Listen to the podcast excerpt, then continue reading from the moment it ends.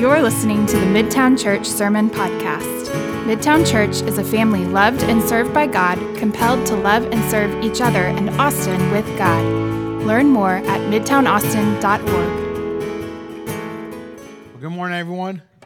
If I haven't had a chance to meet you yet, my name is Jake Box, and uh, y'all are clearly the committed few within our church family. That everyone else is traveling, but y'all, y'all are here. Way to go! Now it's a. Uh, it's good to be here with y'all, that we can worship our Lord and continue our, uh, our Advent series that we've been in the last three weeks, and we're wrapping up this morning. And I love this time of year. I love that uh, Christmas is just a couple days away now, and, and uh, looking forward to celebrating that. Really love this time of year. But this is the first time uh, in a long time that I haven't had a kid in preschool. And the preschool that our, our children went to, they always did a Christmas pageant. And so I got to go see the Christmas pageant, and it's so cute, and they're dressed up as angel or shepherd or something like that. Uh, last year was my favorite because um, Della was the star of the show. She was, uh, she was definitely the star. In fact, well, she was the star in my eyes. She actually only had one line, but she nailed it. I mean, she did a great job. Her line was the uh, angel's announcement to the shepherds, Luke chapter 2, verse 10 when you know the, the, angel says don't be afraid i bring you good news that cause great joy uh, for all the people and that was became a really key part of that statement because we would say that verse over and over again. We must have said it well over 100 times in our household last year because we're trying to help Della memorize it. But whenever we would say it, um, we would really emphasize, we got a habit of emphasizing that last part for all the people. So she would, she would say, I bring you good news that will cause great joy. And we would all say, for all the people, like that. And so she, she finally started, first she didn't like it, but we kept at it. And she started liking it. And she would say, for all the people. It's funny because yeah, after saying that like a hundred times last year, it began to strike me how odd that might have sounded to the shepherds that day when they heard this announcement. I mean, there was a lot going on that was odd that day. So I don't know if they really caught it because, you know, angels appeared in the sky and said the Messiah is born. So there was a lot for them to take in. But if they had taken a moment to think about that last part of that line, I think that it would have been surprising to them.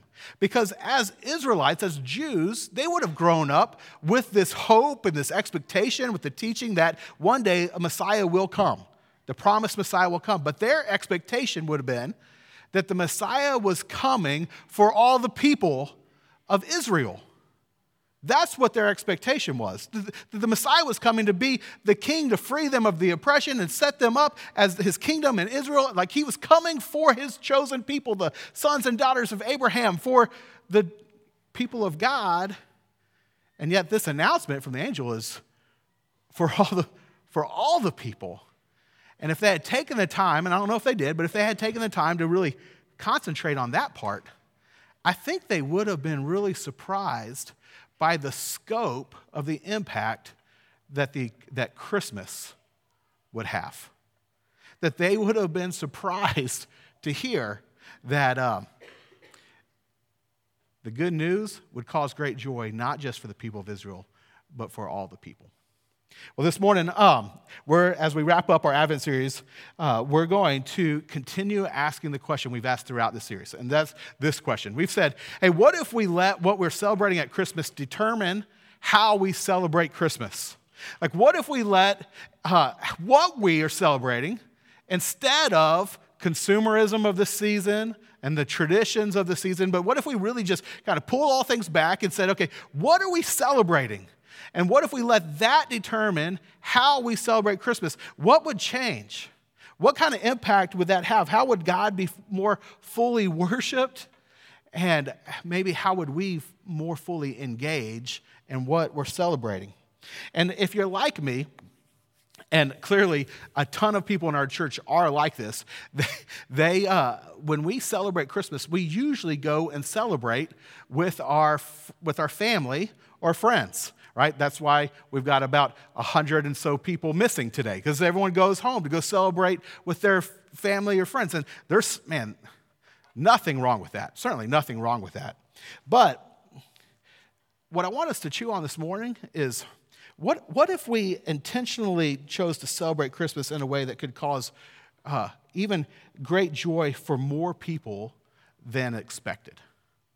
I put it this way What if we let what we're celebrating at Christmas lead us to celebrate in a way that would cause great joy for more people than expected? Because certainly that was what the announcement was about when the angels appeared to the shepherds. It's like, man, this is good news that's going to cause great joy for a wider group than anyone anticipated. What if we celebrated that way? What if we did something that would cause great joy for all different types of people?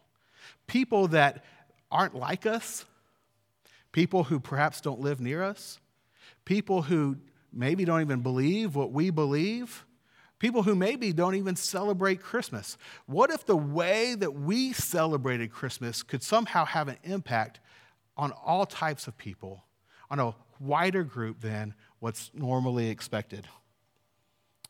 One of my uh, favorite passages in all of Scripture, one of the favorite stories or parables that Jesus tells is is found in Luke chapter 10, verse 25. If you have your Bible, you want to go there, pull it up on your phone. That's the passage we're going to be in this morning. And the reason I want us to spend some time there is because I think what Jesus says in this passage, if we were to put it into practice, it would have a profound impact on who our celebration of Christmas impacts.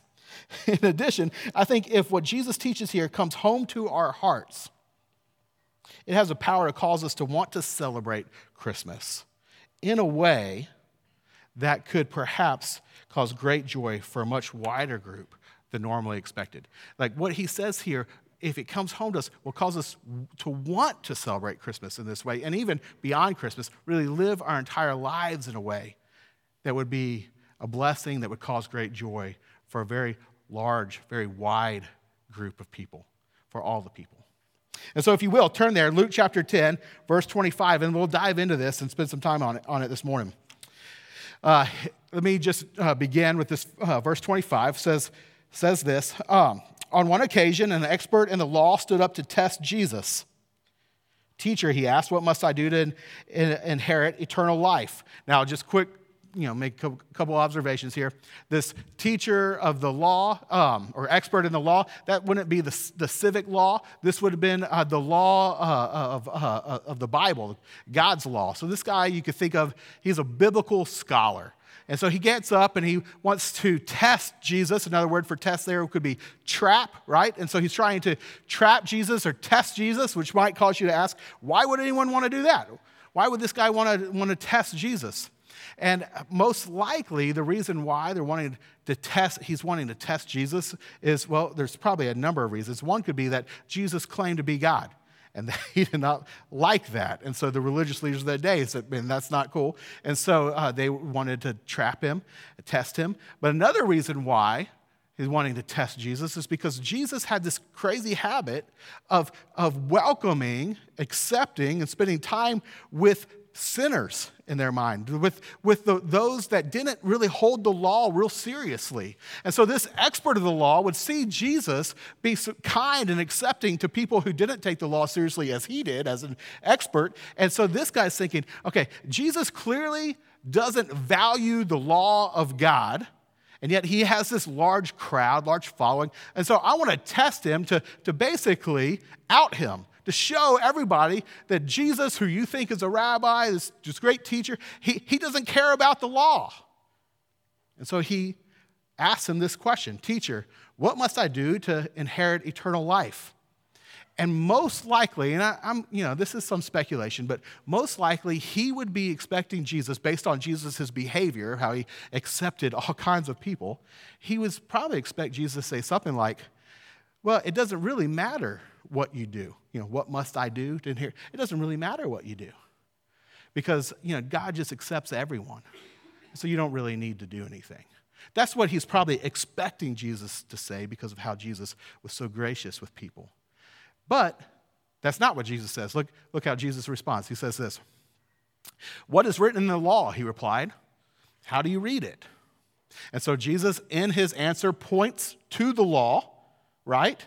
but then he flips the thing, the question, back to the person who asked it, which Jesus did all the time. And so he said, You asked me this question? Well, here it is. Let's point you to the law. Now, how, how do you read it? Which is another way of saying, Well, okay, give me your summary of it, because he wouldn't expect him to start reading the whole law and all the 600 plus you know, laws that are contained in it. He's like, Tell me how you would summarize it. And this is how the guy summarizes it. He says, Love the Lord your God with all your heart and with all your soul and with all your strength and with all your mind, and love your neighbor as yourself, which is the common uh, way that people summarize the entire law. In that day and age, that's, that was like what they had arrived on. Like, here's the summary of all of the law. If you could boil it down to two things, it's this love the Lord your God with all you are, and love your neighbor as yourself. And so Jesus, having heard that explanation, says this He says, You've answered correctly. Do this, and you will live. Now, this idea of live that goes back to the first question What must I do to inherit or receive eternal life? And so Jesus says, There it is. If you just love God with all you are, with all your being, and you love your neighbor as you love yourself, you will do enough to inherit eternal life. You will live. Now, there's an issue with that. Perhaps you feel it, right? And the issue is um, no one does that, right? No one loves God perfectly all the time with all they are heart, soul, mind, and strength. No one loves God utmost, top priority all the time. And nobody always loves their neighbor as they or just to the exact same degree as they love themselves. And so, what's interesting, and what you'll see in a second, is the way that this, you know, this biblical scholar, this law expert responds is that he, he feels the weight of what Jesus just said. And what's super interesting is that this guy, remember, he's trying to trap Jesus, trying to test Jesus to show others Jesus does not take the law seriously, so you shouldn't follow him. But then in Jesus' answer, it causes this guy to actually reconsider oh man, I wonder if I take the law seriously enough. See, if, if, Jesus is really saying that what I have to do to inherit eternal life is to love the Lord, my God, perfectly with all I am all the time and love my neighbor just as I love myself, then I'm in trouble. Because we could say the same, come to the same conclusion we're in trouble. And I know that that's what this guy arrives at because of what the next verse says. Verse 29 says this But he wanted to justify himself. And so he asked Jesus, And who is my neighbor? You see that phrase, he wanted to justify himself? He, he's hearing Jesus' answer. He's still hopeful that he can do enough to inherit eternal life. Remember, that's his question. What must I do to inherit eternal life? And so he's still trying to say, okay, maybe I can do enough to inherit eternal life. And so he asks this clarifying question Well, can you tell me who my neighbor is? In hopes that perhaps the amount of people or perhaps the, the amount of people and the type of people that would be considered his neighbor, it would still give him some sense that it's achievable. That perhaps, okay, okay, if it's a really small group that's my neighbor, and if I already really like them, and so it's easy to love them, then perhaps I can still love my neighbor well enough to inherit eternal life. And so he's hoping to justify this, hoping to find a way to say, I'm good enough, I'm good enough, I can meet the standard. And so Jesus tells him a story. And the story is famous story, the story of the Good Samaritan. And the story is in response. I want to be real clear. The story is in response. Next slide right here, just kind of sum it up, is, is his response to this question. What does it really mean to love my neighbor? Like, who is my neighbor? Or another way to put it, uh, uh, the author Tim Keller puts it this way uh, What is the bare minimum standard that I must do in order to still be considering loving my neighbor? Okay, what's the bare minimum? How can I reduce the concept of love my neighbor down to who it is and what it means and when I must do it, down to where it's still achievable? And what does it really mean to love my neighbor? And it's to that question that Jesus tells this story. Let me read it for you. Luke chapter 2, story begins um, at verse 30. In reply, Jesus said, a man was going down from Jerusalem to Jericho. And when he was attacked, when he was attacked by robbers, and they stripped him of his clothes and they beat him and went away, leaving him half dead. And a priest happened to be going down uh, the same road. And when he saw the man, he passed by on the other side. So too a Levite, when he came to the place and saw him, passed by on the other side. But a Samaritan, and those who are familiar with the, you know, with the Bible and the history know that Jews and Samaritans hated each other. I'll talk more about that in a minute, but that's, you know, this is worth noting. Someone who should have hated him, but a Samaritan, as he traveled, came where the man was, and when he saw him, he took pity on him. And he went to him, and he bandaged his wounds, pouring on oil and wine. And then he put the man on his own donkey and brought him to an inn and took care of him. And the next day he took out two denarii and he gave them to the innkeeper. Look after him, he said, and when I return, I will reimburse you for any extra expenses you may have.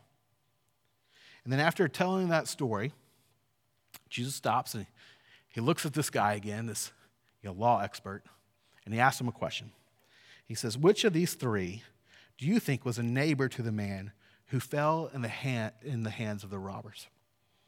And the expert in the law replied, The one who had mercy on him. And Jesus told him, Go and do likewise. Okay, don't miss this. This story is in response to the question, Who is my neighbor? Which is really the question, How can I limit who my neighbor is down enough to where I feel like I can actually love my neighbor well. What's the bare minimum standard of who my neighbor is? And in this story, Jesus intentionally and powerfully refuses to let this guy, and really us either, limit or reduce in any way possible who our neighbor is. For example, look at this. How does he like, how does he define what it means to love in this passage? See, I think that we, if, if, if, if we're left to our own, we, we might try to limit the idea of loving our neighbor down to having positive feelings about somebody, right? And usually and often we use the idea of love in that way.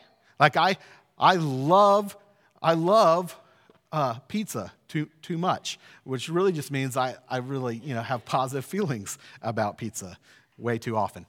Yeah, we talk about love as really just a feeling, a positive feeling, but Jesus clearly here shows us that love is not just a feeling, that love is equal, you know, tangibly meeting needs. Tangibly meeting needs. And in this story, it's tangibly meeting physical and financial you could probably say emotional needs. That's how the Samaritan loves this guy on the road. He meets his tangible needs. So Jesus says, okay, you can't reduce love down to just a feeling. It's meeting, it's, it's tangibly meeting needs. In addition, we might try to limit what it means to love our neighbor by saying, well, okay, let's, you know, this is what the Bible expert was trying to do. Uh, you know, let me limit who my neighbor is. But Jesus absolutely will have none of that. See, we, we might want to say, okay, well, let's let our neighbor just be people who live close to us or who are like us or who like us. that might make it a little bit easier to love them. But Jesus says, no, no, no, no. Your neighbor is anyone that is in need. Your neighbor is anyone that's in need.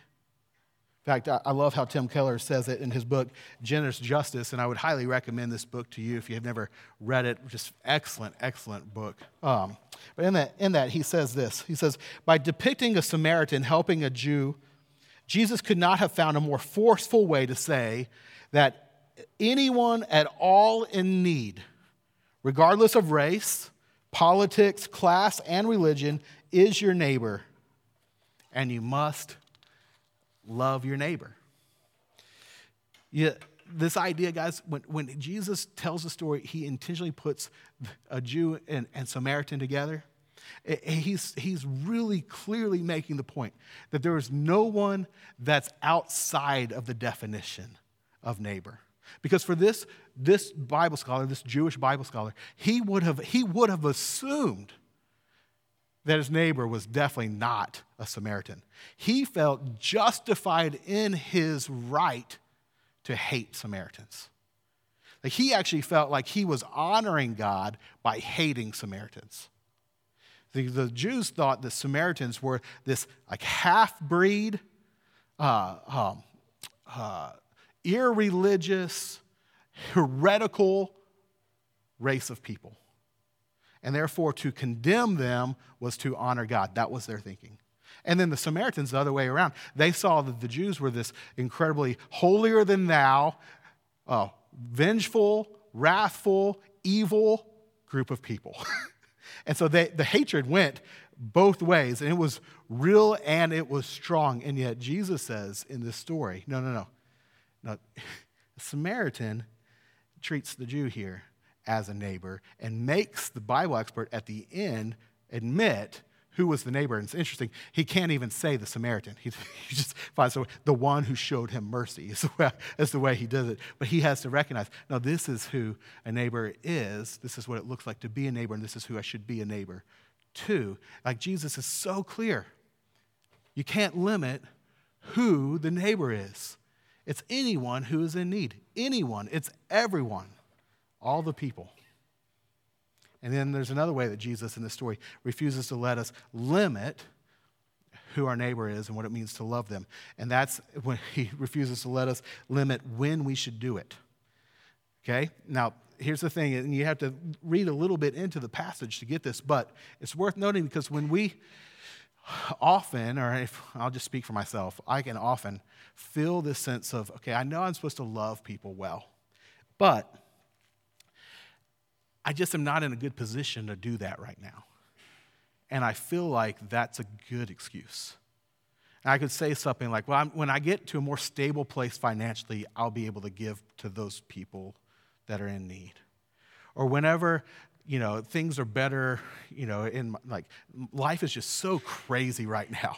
And I just don't feel like things are just super stable. But when I get to a more stable place, then I'll be able to love my neighbor or whatever. But lots, so many excuses when it comes to where I am financially, where I am circumstantially, where I am in my life stage with my family, all these things that I think these, these are limits to when I'm supposed to do this whole love my neighbor thing. But Jesus in this story shows there is no limit.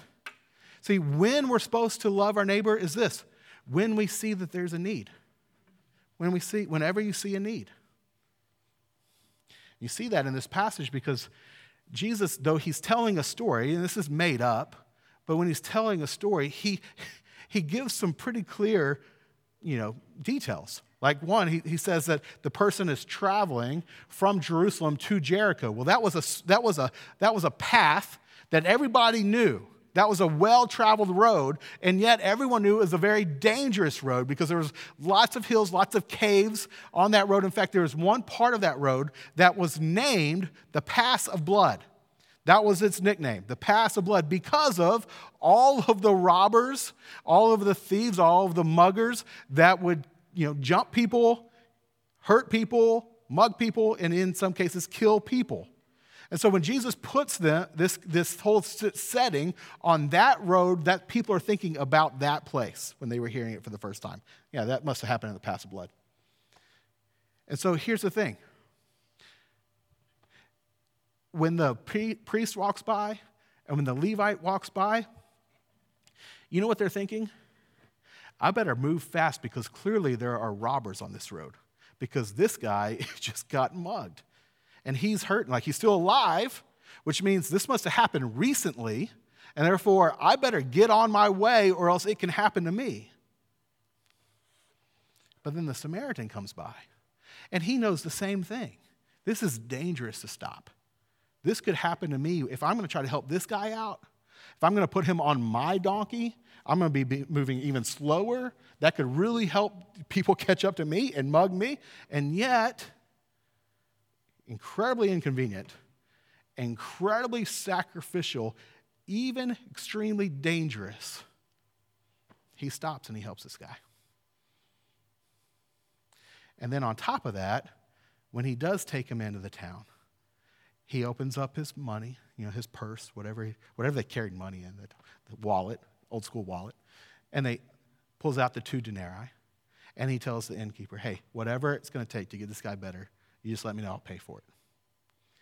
Incredibly sacrificial, incredibly dangerous.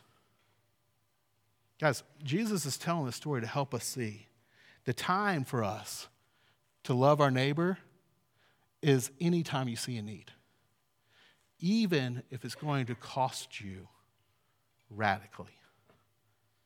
Even if it's going to cost you, even if it's going to burden you, even if it's going to make you in a bad place. Now, how are you feeling? Uh, this is, so, are you so glad you showed up for the, the Sunday before Christmas? Like for Christmas this year, let me give you a bunch of guilt, right? Like, here, how are you doing? Loving your neighbor, you feel guilty? Merry Christmas, let's get on. Now, seriously, if this is, if this is what it means to love our neighbor, that we it's it's tangibly meeting needs and, and, and our neighbors anyone in need and we're supposed to do it whenever you see a need then all of us can look at this and say man i'm, ter- I'm a terrible neighbor I don't do, I can think of a ton of people right now that I'm not doing that for, or I failed to do that for. So, what do we do with that? What, is, what in the world, let me ask another question. What in the world would ever cause us to love our neighbor in this way? Because, I mean, I, like, this is hard, right? I mean, who does this?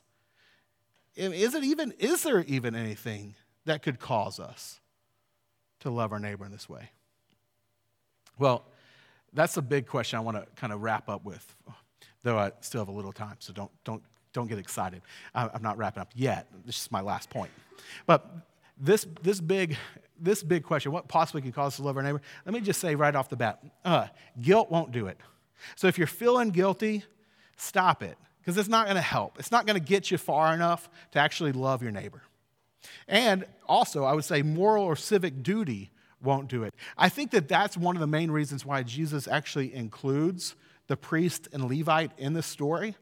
Is because this is interesting. The priest and the Levite, it was part of their responsibility and their profession or their who they were, that they were the people in Israel that passed alms out to the poor. And one part of their job was kind of had a social worker kind of job aspect. It was their duty and it was their moral convic- conviction that we should care for the poor. And yet, when they come across this guy beaten up on the side of the road and they recognize, man, it's going to cost me something greatly, potentially, to take care of this guy, their moral duty, their civic duty was not enough to get them to love him sacrificially. And guys, moral duty, civic duty, all that kind of stuff um, is really good. Like, I'm not anti that. It will help you be generous, it can help you care for people. But here's the thing, and I think that I think if you're honest, you, you admit this. It, it's just it, it helps you move in the right direction. It just doesn't take you far enough. It can't get you to sacrifice to this degree, to love your neighbor as yourself, no matter who it is, no matter how bad they're hurting, no matter what it will cost you. Those things, moral duty, civic duty, just can't get you there. But what can? Well, let me tell you, it's not a command. A command can't get you there.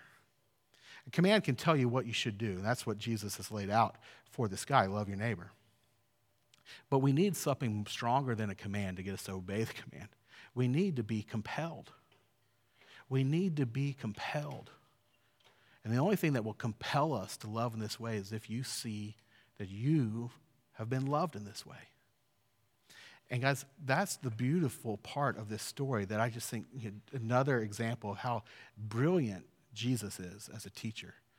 Is that uh, the way that he tells the story, he's super intentional about where he places the biblical scholar, the law expert, you know, where he places him in the story, where his representative is in the story.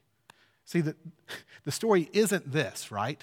It's not, Hey, Jesus, well, who, tell me, who is my neighbor? And he says, Well, let, let me just give you a story.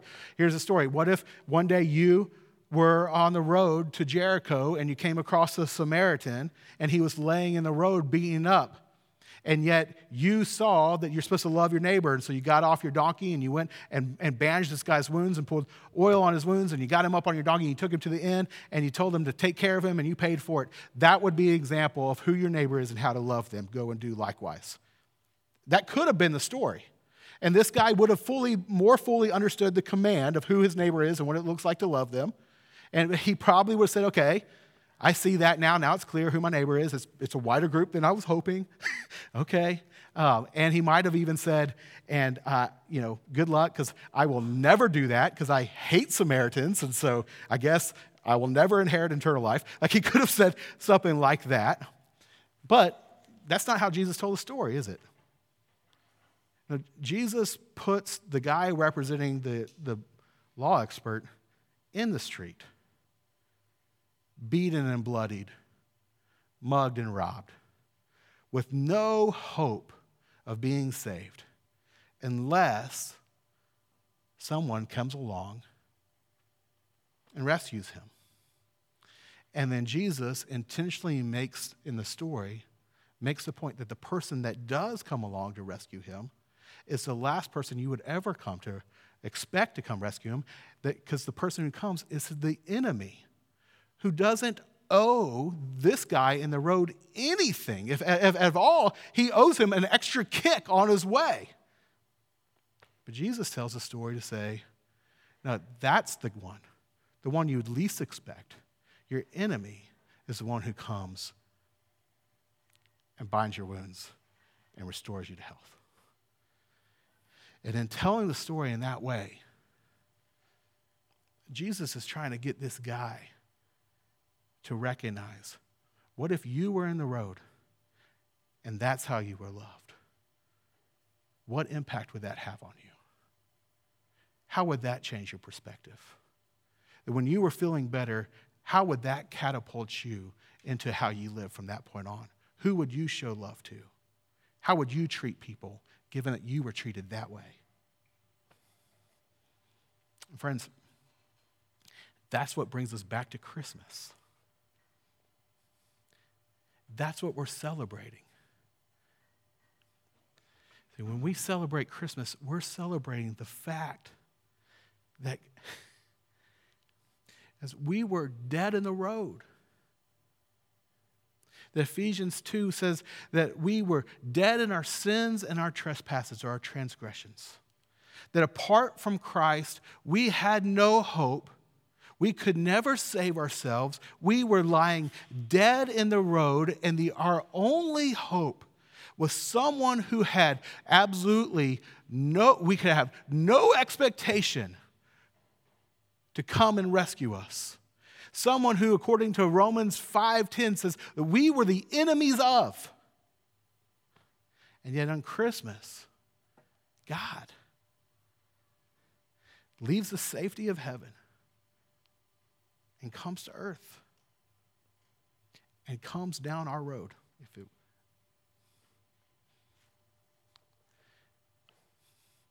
and not at risk of being killed, like the Samaritan. But though he knew he would be killed, he bound our wounds. He healed our heart. He made us new. He restored us back to God. Friends, guys, that's how we've been loved. That's what we get to celebrate at Christmas. Romans 5 8 says this This is how God demonstrated his love for us and that while we were still sinners, Christ died for us. You see, guys, the story of the Good Samaritan points us to the great Samaritan that is Jesus Christ.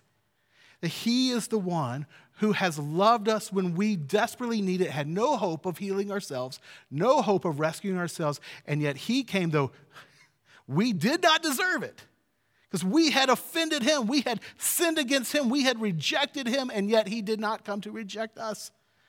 as the Burkitts read today, He did not come to condemn us, to save us. Because that's what we get to celebrate on Christmas. That is how you've been loved. And that is the only thing when it takes hold of your heart, when it, you get that, when it grasps that, it is the only thing that could possibly motivate you, compel you to go and love your neighbor to the degree that God calls us to. It's only when you first see that this is how you've been loved will you then go and love to this degree. Again, that's what we're getting to celebrate at Christmas. So let me ask you a question. What if what we're celebrating at Christmas, what if we let that determine how we celebrate Christmas? Would, would it not change the scope of who our celebration would impact? Would it not potentially cause great joy for all the people? That we wouldn't just limit it to the people that we want to limit it down to when we think about our neighbors. People that we like, people that are like us, people who are near. But we would say, no, no, no. Jesus came for all the people, and his, his, his, his, good news for all the people that causes great joy for all the people. And therefore, when I celebrate Christmas, I'm not just going to celebrate it in a way that's good news and great, brings great joy to people who are close to me, but for all types of people for a wider group of people than expected because that's who I'm called to love and that's what I'm celebrating and how I've been loved. And so, therefore, I turn and love others like that. What if we did that? Would Christmas not become even greater news again? Would it not bring greater joy again to our world if we as believers celebrated that, celebrated it in that way? Absolutely it would. And so, all through this series, we've been talking about one way to do that. All right, and so one, one, um, just one application. There's tons of applications of what Jesus teaches in this passage, but one way that we've been saying we would like to apply that as a church family is by uh, giving financially, using what we don't spend over Christmas season on people who already have plenty, and take some of that money and, and redirect it to a group that perhaps would be unexpected. But would bring great joy to them in light of how Jesus has loved us. And for us, we said, well, let's do that through the uh, movement Dresscember because we have so many people in our church family that are advocates of that. In fact, here's a wild stat, guys, but our Dresscember team, uh, or the you know, people that are uh, part of our church that are on this Dresscember team, they've raised over $24,000 already this month. Man, is that not amazing? $24,000 to help put an end to modern day slavery. This is just incredible. And as a church family, we said we want to rally behind that. That our celebration of Christmas, the fact that Jesus has come to set us free, that we would, one way we would celebrate that is by aiding and setting others free. And so we are taking a special offering this morning, and we're going to do that during our time of communion. And so, what that's going to look like is just in a minute, I'm going to uh, lead us into communion like we do every Sunday, and we'll have these buckets up here. And if you want to give, towards Dresscember, then you can just put your money in there, and everything that's given in this time is going to go towards uh, Dresscember for the you know to end modern day slavery. Um, let me just make a couple you know, quick statements here. One is, uh, if you're visiting with us, uh, please feel no obligation here. We've been talking about this for weeks, all right? So the, this is probably a surprise to you. Uh, you. You can participate. We certainly are going to tell you you can't, but we want you to know that it's not our expectation and that we don't want you to do it out of guilt, all right? That, but if you, you know, so just know that that's, uh, this is, you know, not expected of you. Second, second thing is, um, we've said this every single week, but if there's another group of people that are dear to your heart, you know, orphan, uh, the widow, um, you know, just on and on, refugee. Uh, you want to give towards that, you have all the freedom to do that. Many of you already have done something like that this month. And so that's great. And again, no expectation that you're going to give during this time. We, we just want to give this as an opportunity, as one application of what we've been talking about this whole month, as well as this message. It's one way that we can begin to celebrate Christmas in a way that actually reflects what we're celebrating at Christmas. That it really is good news that causes great joy for all the people. So, uh, in a minute, you'll be able to have, come and give towards that. But before we do that, let me, let me uh, let us move into a time of communion. And our hope is that uh, during communion, as we remember Jesus' body broken, his blood spilled for us, that what this will be a time where we are again renewed and reminded, or perhaps for the first time, that you realize that this is how you've been loved. Because the truth is, we're called to love the Lord our God with our heart, soul, mind, soul, and strength. And we're called to love our neighbors just as ourselves. And none of us do that. None of us do that perfectly. And we deserve God's judgment, his condemnation as a result. But on Christmas, God did not come to condemn the world, but to save the world. And that Jesus came while we were lying dead on the street to come heal us, to rescue us, to save us, and to reconcile us to Him. And we, that's how we've been loved. And through faith in Jesus Christ alone, for the forgiveness of your sins, believing that He died for you and rose again to give you new life, your promise that you are reconciled to God. You're saved, not based on what you do for Him, but what He's done for you. Because that's how you've been loved. As we take communion, may we remember that and may it compel us to love our neighbors, anyone in need, just as we've been loved. Heavenly Father, God, we, we did not deserve the way you've loved us. And yet you have loved us in this way. Every one of us in this room has been loved by, by you to this radical degree. And God, some of us recognize that and some of us don't. But God, I pray that all of us would to a greater degree, come to realize that this is how we've been loved in Christ. And that even as we take communion, that we would remember his body broken, his blood spilled for us, Lord, it would do something, like grip our hearts and move us to leave this place compelled to love others as you have loved us. Yeah, we pray that what's given in our church family uh, towards Dresscember, God, would really be used and, and, and fruitful in its use to free people from modern day slavery. And God, would you free them from slavery? And then, God, would you also free them from the slavery of sin that they would come to know you? God, may this celebration of Christmas continue to bring great joy for all the people. In Christ's name we pray. Amen. Thank you for listening to the Midtown Church Sermon Podcast. We hope this ministry has blessed you. If you would like to support this ministry, you can donate at midtownaustin.org.